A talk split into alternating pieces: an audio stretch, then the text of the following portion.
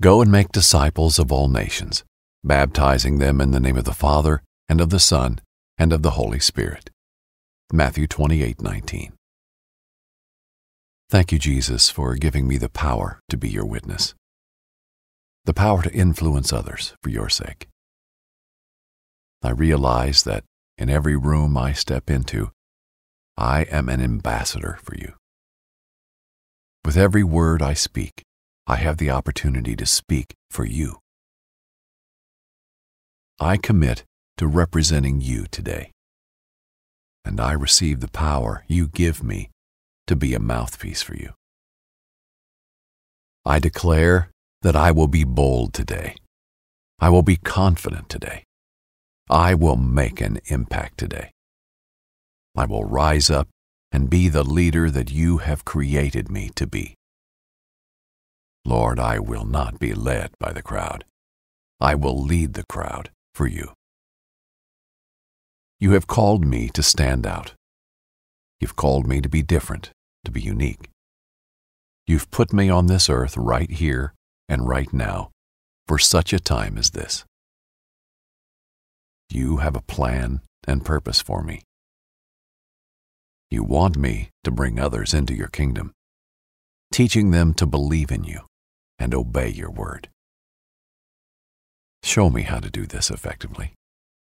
Give me the right words to say, and give me sensitivity, wisdom, and good timing. Bless my efforts for your sake and in your name. Amen. Stay tuned to immerse yourself in the greatest stories ever told from Pray.com's podcast, Heroes in the Bible. Hello, my name is Matthew Potter, co founder of Pray.com. And before we start today's episode of Heroes in the Bible, I wanted to ask Do you know what your bank does with your money? At America's Christian Credit Union, your everyday banking helps grow churches, expand the reach of missions agencies, and supports fellow believers across the country. Learn more about specials for switching to ACCU and their nationwide banking capabilities at americaschristiancu.com forward slash pray. Plus, the peace of mind knowing that this credit union is federally insured by the National Credit Union Administration. Hi, I'm Dr. Tony Evans, your host for Heroes in the Bible. If you've enjoyed this podcast so far, please share it with your family and friends and help us spread God's word. Welcome to the epic adventure of David, a story of honor, battle, jealousy, darkness, friendship, love, scandal, and murder. While most people know of David the myth, few know about David the man. In this story, our hero's humility is tested. This episode reveals to us the test of a true hero, which is does he still show up even when the praise disappears? David has been beloved by the entire nation for a few years. Even though he is in exile from Saul, he would still like to think he is loved by the people. But what does he do when the people turn on him? Does he grow bitter and leave them to their own destruction? Or does he rise above the hatred of fickle men to fulfill the will of God? Thankfully, in the highs and lows of David's life, he is no longer without companionship. His mighty and faithful men are with him till the bitter end. David's shepherd's heart has inspired the army of outcasts to become heroes. It's a beautiful thing to see them fight, laugh, and strategize together in unity with David at the helm. In this episode, you will see glimpses of what it may look like to have David on the throne as king. But first, we will begin with a prelude. This story takes us a few generations into the future when a prophet of God fights for his people, all to be sent running into exile. This episode's epic high, followed by an isolating low, mirrors the journey David takes in this episode. This episode then ends with sadness, but it is not a sorrow without hope. The warrior poet David sings a new lament and praise to God touching the hearts of everyone who listens. Let's listen together in episode 11 An Army of Outcasts, Part 2.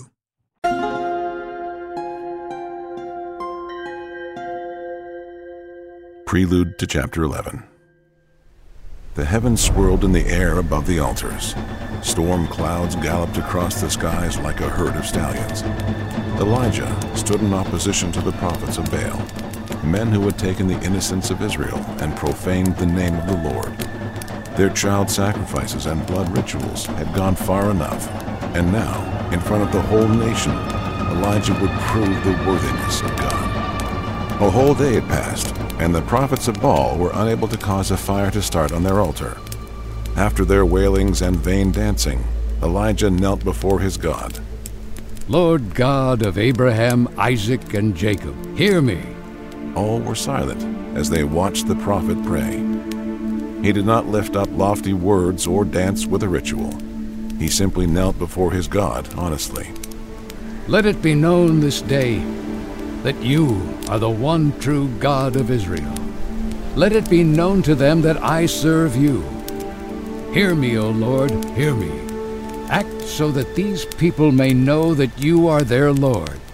As Elijah prayed, the skies began to rumble. The heavens quaked with fury, and the wicked King Ahab stared in awe. Turn their hearts back to you, God. Elijah shouted. Restore them back to you. Then the clouds burst forth a bolt of lightning, and the power of God descended onto the sacrifice. The wood and the stones used to build the altar were reduced to ashes, and the blistering fire licked up the water that was in the trench beside it. Everyone watched with awe as the heavens began to shake and whirl around them. They could feel the intense heat of the flames on their faces. Their calloused hearts were liberated, and the prophets of Baal were executed. However, the prophet of the Lord was soon cast into exile. In fear for his life, Elijah retreated into the wilderness. The wicked king and his wife Jezebel sought to destroy him. So the chosen hero of God fled for his life. In the safety of a cave, Elijah wept. He had restored the people of Israel back to the heart of God. However, he remained an outcast. Chapter 11 an Army of Outcasts, Part 2. The midnight air jabbed at Eliam's skin like a dagger as he ran through the forest. A piercing winter wind blew at the covering above, making the trees rustle violently. Liam was losing breath with every step. However, he had to keep running. He needed to reach David before it was too late.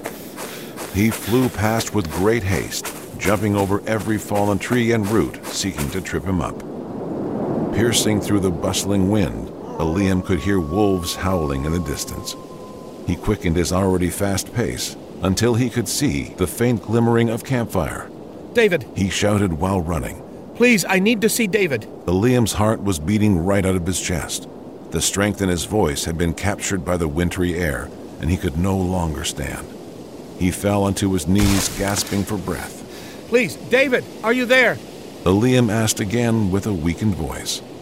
His face fell into the cold ground with a thud. The world was spinning around him, and the sides of his eyes were growing dim. Two figures appeared above him, one with a torch in his hand and the other reaching down to pick him up. The young man was limp and helpless to carry any part of his own body.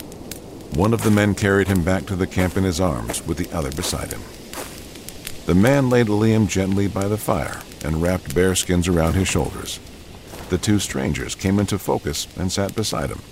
One of them leaned over and held a cup of warm water to Eliam's lips. His hair was lighter than most Hebrew men, and a few of his curls fell over his light brown eyes. Here, my friend. Drink. Breathe. Then tell me why you have come here. Eliam noticed the man's voice.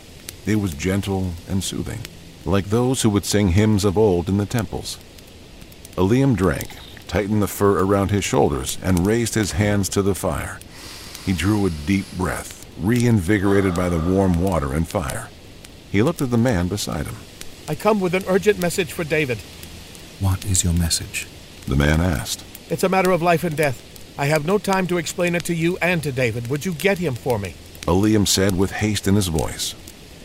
The fair haired man looked over to his companion and smirked. Very well, then. Speak. I am listening. Eliam realized that he was indeed talking to the giant slayer himself. He somehow imagined he would be taller, rougher, and more magnificent in appearance. He shook his head and went to his knees. I am sorry, my lord. I did not know I was speaking with the man himself. Thank you for your hospitality. Forgive me for invading your camp. He looked up to David and held out his arms. I come from the city of Keilah. The Philistines have overtaken the city. They have burnt up the farmland on the outskirts of the city and have now breached the stronghold. Has the king done anything about this? David asked. Word was sent to him days ago when the Philistines were seen marching towards us, but we have heard nothing from him. We have received no aid and no word. Eliam replied with sorrow in his voice. I was sent by the elders to find you. We know that you would come to rescue us. You are the true Savior of Israel. David held up a finger and hushed Eliam. His gaze was stern and resolute. There is no Savior but the Lord, my friend. David stood up and gestured to the man next to him. He whispered in his ear. The man nodded and left to wake some others. David knelt down next to Eliam and refilled his cup with more hot water from the pot. Tell me everything that has happened from when the Philistines attacked now, he said. Eliam recounted the attack. He described to David the fire surrounding the city so none could escape. He told him of how the Philistine army came through the front gates, completely shattering their defenses. There were over a thousand of them that came to ransack people's homes and take their women. Then they retreated back to their camp on the outskirts of the city. Now they're camped only a half a mile from the city. They plan to make another raid in just a few days. David pondered the news and stared intently into the fire. He sat there silently, with his gaze fixated on the flames. How many men did you say there were? David asked silently. Just over a thousand by my count. Eliam replied. David placed a hand on the young man's shoulders and smiled. His grin was warm and reassuring. He held himself with great confidence, never allowing the swirling doubt in his mind to scare others around him. Eliam tucked himself into the fur and rested by the fire. He was asleep in a matter of seconds. David's smile retreated as the young man's eyes closed.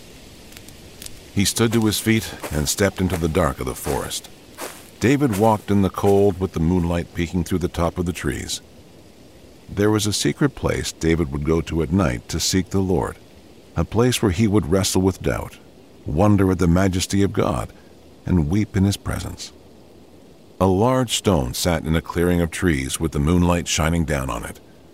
David sat there and drew a deep breath, allowing the frigid air to fill his lungs. He breathed out a sigh and looked up to the sky. what shall I do? David asked. Here I stand with the ability to protect the city of Keilah, but I will not move unless you tell me to. I will not go where you have not sent me. David stretched his arms out and bowed his head. A few small tears fell from his eyes and fell onto the freezing earth below. David's shivering palms were open to the Lord. He shook his head and said with a trembling breath, I am afraid, Lord. I'm afraid that Saul will find me. Shall I go and attack these Philistines and risk being taken by the king? David's cries for guidance were whispered into the dark, cold night. He was met with silence. The only sounds were from the gentle rustling of leaves above him.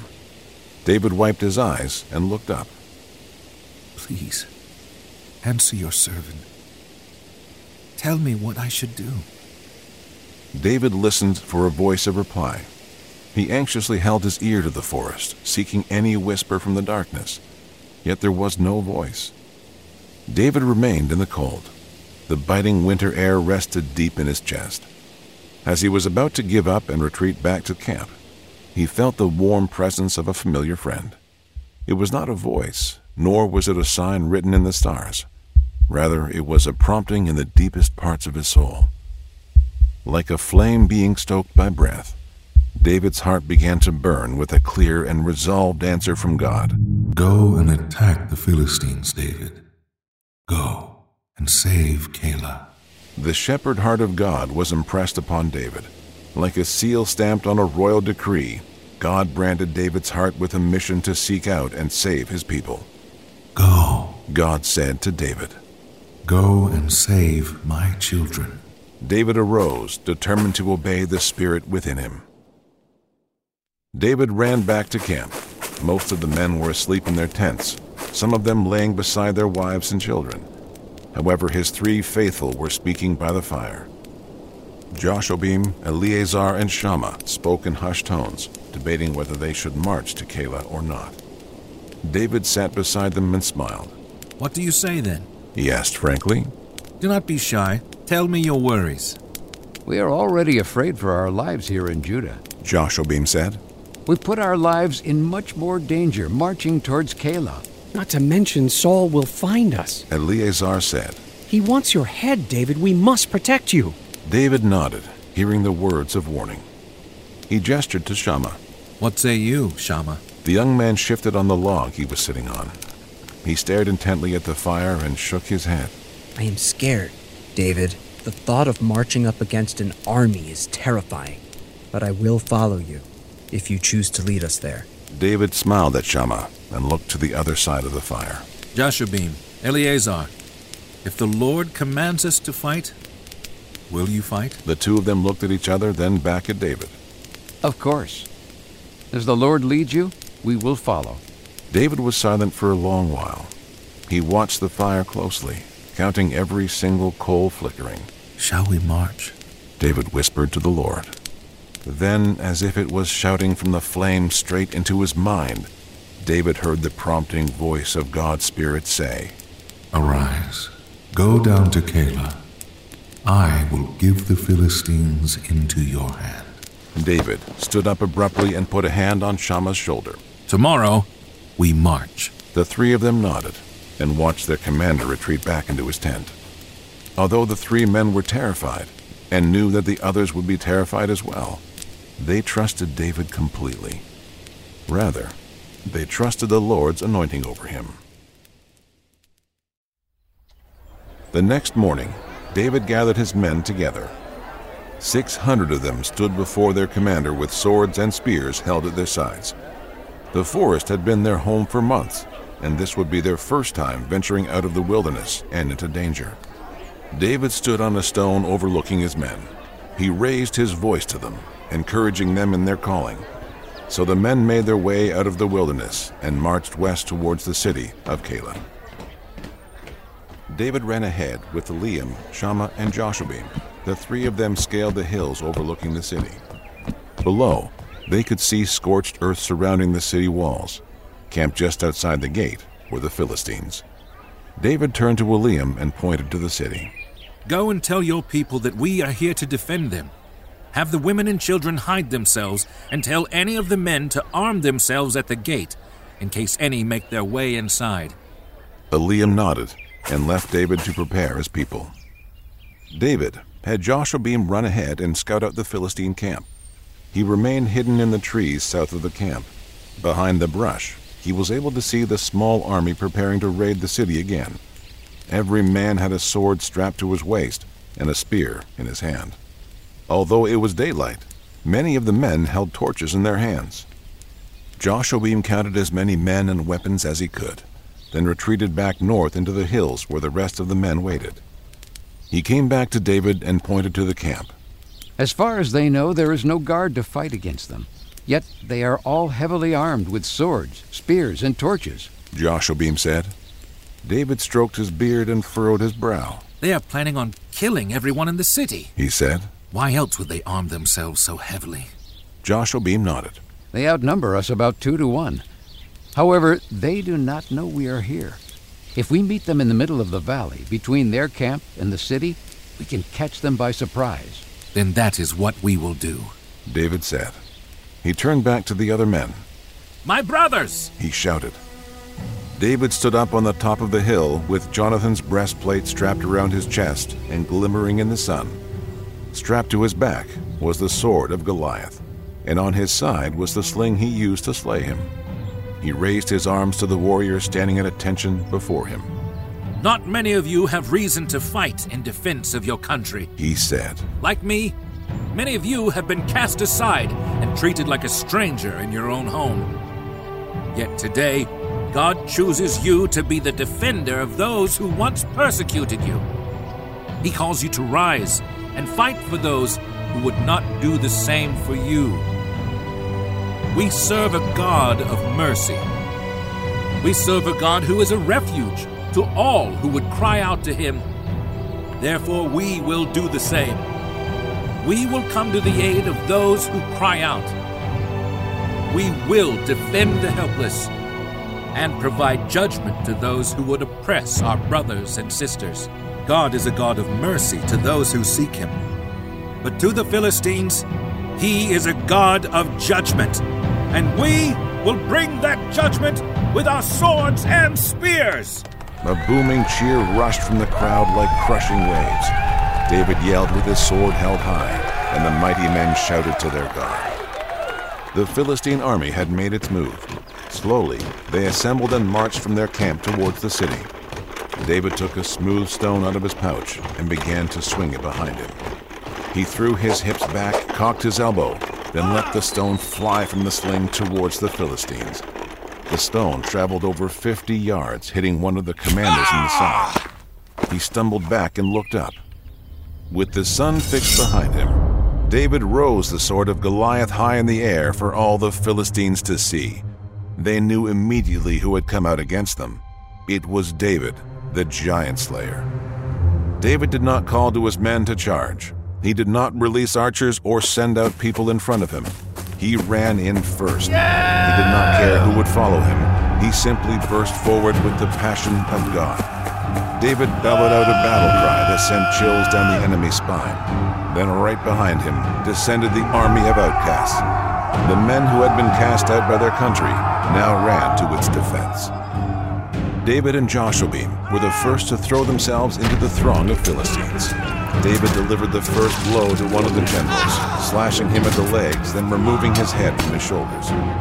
Four Philistines charged David, but were quickly met with Eleazar's sword. He furiously defended his commander beside Joshua. Together, they protected David's back as he marched forward through the fray of Philistines. At David's command, the 600 men created a barrier between the Philistines and Keilah. With all their might, they protected the small city from the enemy. 300 of them formed a wall. Of them all, a man named Benaiah stood out from all the rest. His broad frame and protective spirit was unleashed against the enemy. None made it by him alive, for within Benaiah was a heart to protect his people and honor his commander David. The other 300 advanced on the perimeters of the Philistine army, led by David and his mighty three. Of the 300, a young warrior named Abishai showed himself to be faithful. Two Philistines pursued David on horseback with swords drawn and aimed at his head. He dodged the first advance, slashing the horse's ankles with the side of his sword. However, the other had David's blind spot and nearly killed him if it weren't for Abishai's spear being delivered straight through his side. From that moment forward, Abishai stood at David's side, with Joshua, Eleazar, and Shammah, pressing forward into the enemy lines. Do not lose heart! David shouted to his men. God has given us this victory. You need only to remain faithful. The men shouted in agreement, pressing through the struggle. Meanwhile, within the gates of Keilah, Eliam helped the women and children find safety while also arming himself with the other men at the gates. The sounds of war could be heard over a hundred yards from where they stood. Many of the elders hid themselves behind the young men, trembling with fear. Eliam, how many men did you say David came with? They asked. Eliam turned with a look of disgust. It matters not how many. Eliam responded. I have seen the fire in their eyes. God has chosen them to protect us. Screams of agony intermixed with clanging metal could be heard from behind the gates. Eliam gripped his sword tightly, prepared for whatever might come. The large wooden gates began to rattle. The battle had made its way to them. The men stepped back and lifted their swords. The gate shook violently, and Eliam could hear the pounding of fists and swords against the wood. Then, with a final scream of pain, the pounding ceased. All was silent for what seemed like an eternity. Then a loud cheer bellowed into the skies. Shouts of victory and praise lifted into the heavens. Trumpets sounded, and the men let out a sigh of relief. Eliam went to the gates and slowly opened it with a few others. On the other side was David, panting over dozens of fallen Philistines. Blood and dirt caked his smiling face. all the men of Keilah lifted their hands in praise. The Redeemer of Israel had come to their aid, even when their own king had forsaken them. Yet the Redeemer was not David. It was the Lord God who fought for them. They shouted God's name throughout the city streets, proclaiming liberation and freedom from fear. David and his men beamed with gladness. They held each other up and enjoyed a brief moment of victory. They were dancing in the streets. The women and children emerged from their places of hiding to greet the heroic men who had delivered them. For the first time in a long while, David and his men finally felt like they were accepted by their people. No longer simple outcasts running from the law. They were true heroes who were loved for their selfless deeds. That night, David and his men joined a banquet in their honor. The people of Keilah lavished them with wine, fresh bread, and broth.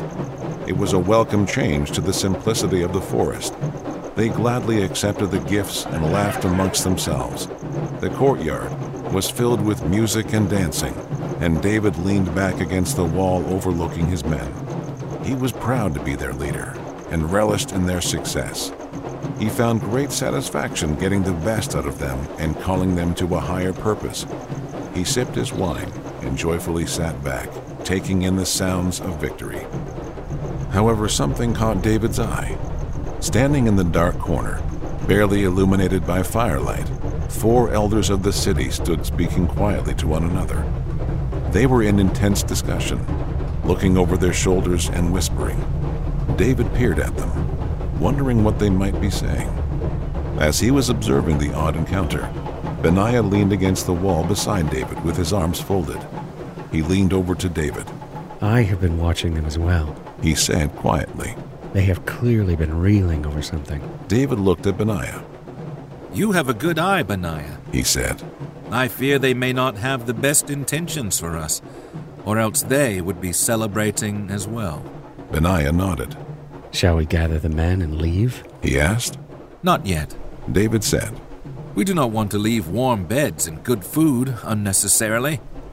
The men need what Keilah has been offering. I want to be sure we are in danger before leaving. As David said this, he and Benaiah watched one of the elders leave the group, whisper to his servant, and send him on a colt outside the city. David leaned over to Benaiah and whispered, Someone find me Abiathar. He is among us somewhere. I am in need of a priest.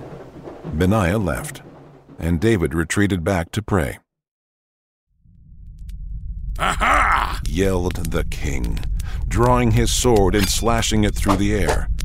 He laughed from his belly and drew a sigh of relief. Ah, at last, I will have the dog in my hands. David is in Keilah, a fortified city with one way in and one way out. Yes! The king was violently happy. He raised his sword in the air, then slashed it downward with a powerful swing. The Lord has done this. He has given David into my hand. He is practically behind bars for me to come in and slit his throat. King Saul looked down at the servant from Keilah, who had delivered him the news. He stepped forward and grabbed him by the face. Thank you, my child. you have done well. Now, go and tell the elders that I am coming to march against the city. The young servant's eyes widened. Pardon, my king? Did you just say you were going to march against the city? King Saul sat back on his throne and took a sip of wine. Of course. You are currently hosting my greatest enemy within your walls. Him and the army of rebels he has amassed are eating your food and sleeping in your beds. The servant trembled in fear. Please, my king, have mercy on us. They defended us from the Philistines, but we are loyal to you. That is why I'm here, so that you may retrieve David yourself. Do you find me foolish, child? Saul exclaimed. David and 600 armed men are within your walls, and you expect me to simply walk in there without an army to get him. If he is within your walls, I must storm it with my entire army, or else he will escape. The king stood to his feet and pointed his sword at the boy. Go and tell the elders of Keilah that the king is coming with his army. I suggest they find a way to deliver David to me on a silver platter, or else I will destroy the city. Go! The boy wasted no time. He mounted his colt and trotted back to Keilah to warn them. The sun had tucked itself into the horizon, giving way to the cold night to settle in. David and Abiathar hid themselves in an alleyway dimly lit by torchlight. Do you have an ephod, Abiathar? I must seek an answer from the Lord. Abiathar nodded and took off his coat. Underneath was an elaborately designed garment. On it were the Urim and Thummim, two stones, one light and one dark. David needed a yes or no answer from the Lord, and the priestly ephod was the best way to inquire of his will. David bowed a knee before God and prayed. O Lord, the God of Israel, is Saul coming to seek my head and destroy the city on my account? Abiathar used the ephod to ask of God. His answer was clear and bone chilling. Yes, Saul is coming. David's fist clenched and his jaw tightened. His instincts were correct. The men of Keilah had told Saul of his location. He asked the Lord again. Are they planning to surrender me and my men into his hand before the attack? Yes, they will surrender you. The Lord said. David's heart sank. The people he had just saved were now planning to give him up. It took everything in him not to lash out in frustration. However, he had no time. He grabbed a torch and stepped into the courtyard. His men were asleep with full bellies. Arise! David shouted. Saul is marching up against us. There is no time to waste. We must leave now. The men woke up in a panic. David helped them up and told them to gather their belongings. Each man armed himself and fell in line behind David. Eleazar! David shouted. I need you to scale the tower and see if there are torchlights in the distance. We must know how close Saul's army is. Eleazar nodded and scaled the highest building in the city he could find. He reached the top and looked out. The horizon was dark, barely illuminated by the stars above. However, coming in from the north was a caravan of torches. Eleazar's eyes widened. The night is our ally, David said. Saul is coming from Gibeah, which is north of here. We shall head south, towards the wilderness of Ziph. Pray to the Lord for refuge. So David and his 600 men arose and departed from Keilah under the covering of night. The joy of saving the village was replaced with fear of being captured once again. David anguished over the loss of freedom for him and his men. After hours of stumbling in the dark, they finally found a safe place in the caves of Ziph. The men felt safe enough to light fires once again, and Jashobeam, Eleazar, Shammah, and Benaiah helped them settle in for the night. Once the men were settled in, David walked to the back of the cave and knelt before God. He wept in silence, but the echoes of his sobbing traveled to the men, breaking their hearts for their despondent leader. David leaned against the jagged walls of the cave and closed his eyes. He breathed in deeply and remembered the faithfulness of the Lord. In the cold and dark chasm of their exile, the anointed one of God began to sing. David's poetry and music was honest, raw, and filled with praise. In the stillness of the evening, the men lay down and listened to David's voice echo throughout the caves as he sung. The Lord is my light, whom shall I fear? He is my fortress, whom shall I fear? When the wicked seek to devour me, it is they who will fall. Though armies seek my life, my heart shall not fear. Though war comes to me, I will be confident. Just one thing I ask is that I may dwell in the presence of the Lord forever. All the days of my life I want to gaze upon the beauty of my God. For on the day of trouble, He will keep me safe. He is my shelter forever. Let's track the journey of David so far. He began as the shepherd, then the king's musician, the young commander, the exile, and now the vigilante. Despite being hunted by the king and his men, David comes to the aid of a small Israelite city. A messenger boy named Eliam sought David out and called him the savior of Israel. David, true to character, tells him that there is no savior but the Lord. This is an important lesson of true faithfulness. If David is overly concerned about people's perception of him, then he will eventually become beholden to their opinion. That was the downfall of Saul. David, however, is only concerned about the name of God and the safety of his people. If he were a people pleaser, he would immediately ride to their aid, but he isn't. David's primary aim is to please God. He seeks the Lord's counsel in the cool of night, earnestly asking if it is the right thing to do. There is a tender moment under the moonlight that gives us a more intimate understanding of his relationship with God. He gets the go ahead from God as well as the counsel of his companions, then decides to make a move against the Philistines. Before the battle, David raises his sword and shouts to his men. He says, Not many of you have reason to fight in defense of your country. Like me, many of you have been cast aside and treated like a stranger in your own home. Yet today, God chooses you to be the defender of those who once persecuted you. He calls you to rise and fight for those who would not do the same for you. We serve a God of mercy. We serve a God who is a refuge to all who would cry out to him. Therefore, we will do the same. We will come to the aid of those who cry out. This is a profound statement and resonating image of Christ. Jesus died for those who rejected him and openly mocked him. The prophet Isaiah said this about the Messiah He was despised and rejected by men, a man of sorrows and acquainted with grief. And as one from whom men hide their faces, he was despised, and we esteemed him not. Surely he has borne our griefs and carried our sorrows, yet we esteemed him stricken, smitten by God, and afflicted. But he was pierced for our transgressions, he was crushed for our iniquities. Upon him was the chastisement that brought us peace and with his wounds we are healed.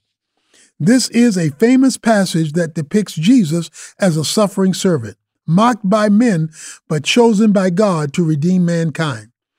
David, in this episode, rallies his men to have the same heart. They have all in some way been rejected by their nation, but now they march to save it. The heart of a hero is revealed when the applause ceases and cheers fall silent. The men marched and the battle ensues. This is our first glance at David's army of outcasts. As it turns out, they're pretty skilled warriors and tacticians. They fight valiantly and passionately, moving the Philistines back to the city gates. In the throng of battle, we meet a few new characters. The brothers, Abishai and Asahel. We will meet their other brother later. And Benaiah, these three men prove themselves in battle and will continue to be important figures moving forward. The battle is won. The men get to celebrate with comforts they have been deprived of in the wilderness. The men celebrate, but David is uneasy. He and Benaiah have the same suspicion that they are about to be given up to Saul. Now that the city has been saved, the elders seek to stack their fortune by giving David up to the king. Saul is in hot pursuit and the army of outcasts are forced back into the wilderness once again. This was an emotional blow for David and his men. It is a raw and vulnerable thing to help those who have hurt you all to be hurt again. If left unchecked, a moment like this can make you extremely bitter. Think about times you have been hurt in your life by someone. Think about mustering up the courage to finally help them, all for them to hurt you again. Who knows this feeling better than God? Time and time again, he saves, all to be rejected and cast aside again. This episode is a picture of Israel's relationship with God. They call out to him when they need him, receive his blessing, and celebrate, then betray him again. Elijah feels this pain in the prelude. He delivers Israel from the clutches of the prophets of Baal, then is forced to run for his life to the wilderness. Elijah will come back, as will David, because God will always come back. He always runs to the aid of his beloved children. There is no amount of rejection, sin, or idolatry that will keep our God from loving us and coming to our defense. True strength is shown when an opportunity for vengeance is met with mercy. This is the heart of Christ. In our next episode, David will have an opportunity to enact his revenge on Saul. The throne, the glory, and the comfort of Israel can all be his once again with one small swipe of a blade. Does our hero take the bait? Does he seize the opportunity for power and fame? We will find out in our next episode titled Slit His Throat. Thanks again for listening. For more inspiring stories, daily prayers, and wisdom to last a lifetime, go to pray.com and to expand your heroes in the Bible journey, download the Heroes of the Faith devotional at tonyevans.org forward slash heroes. Share this podcast with a family member or friend and help us spread God's word. God bless.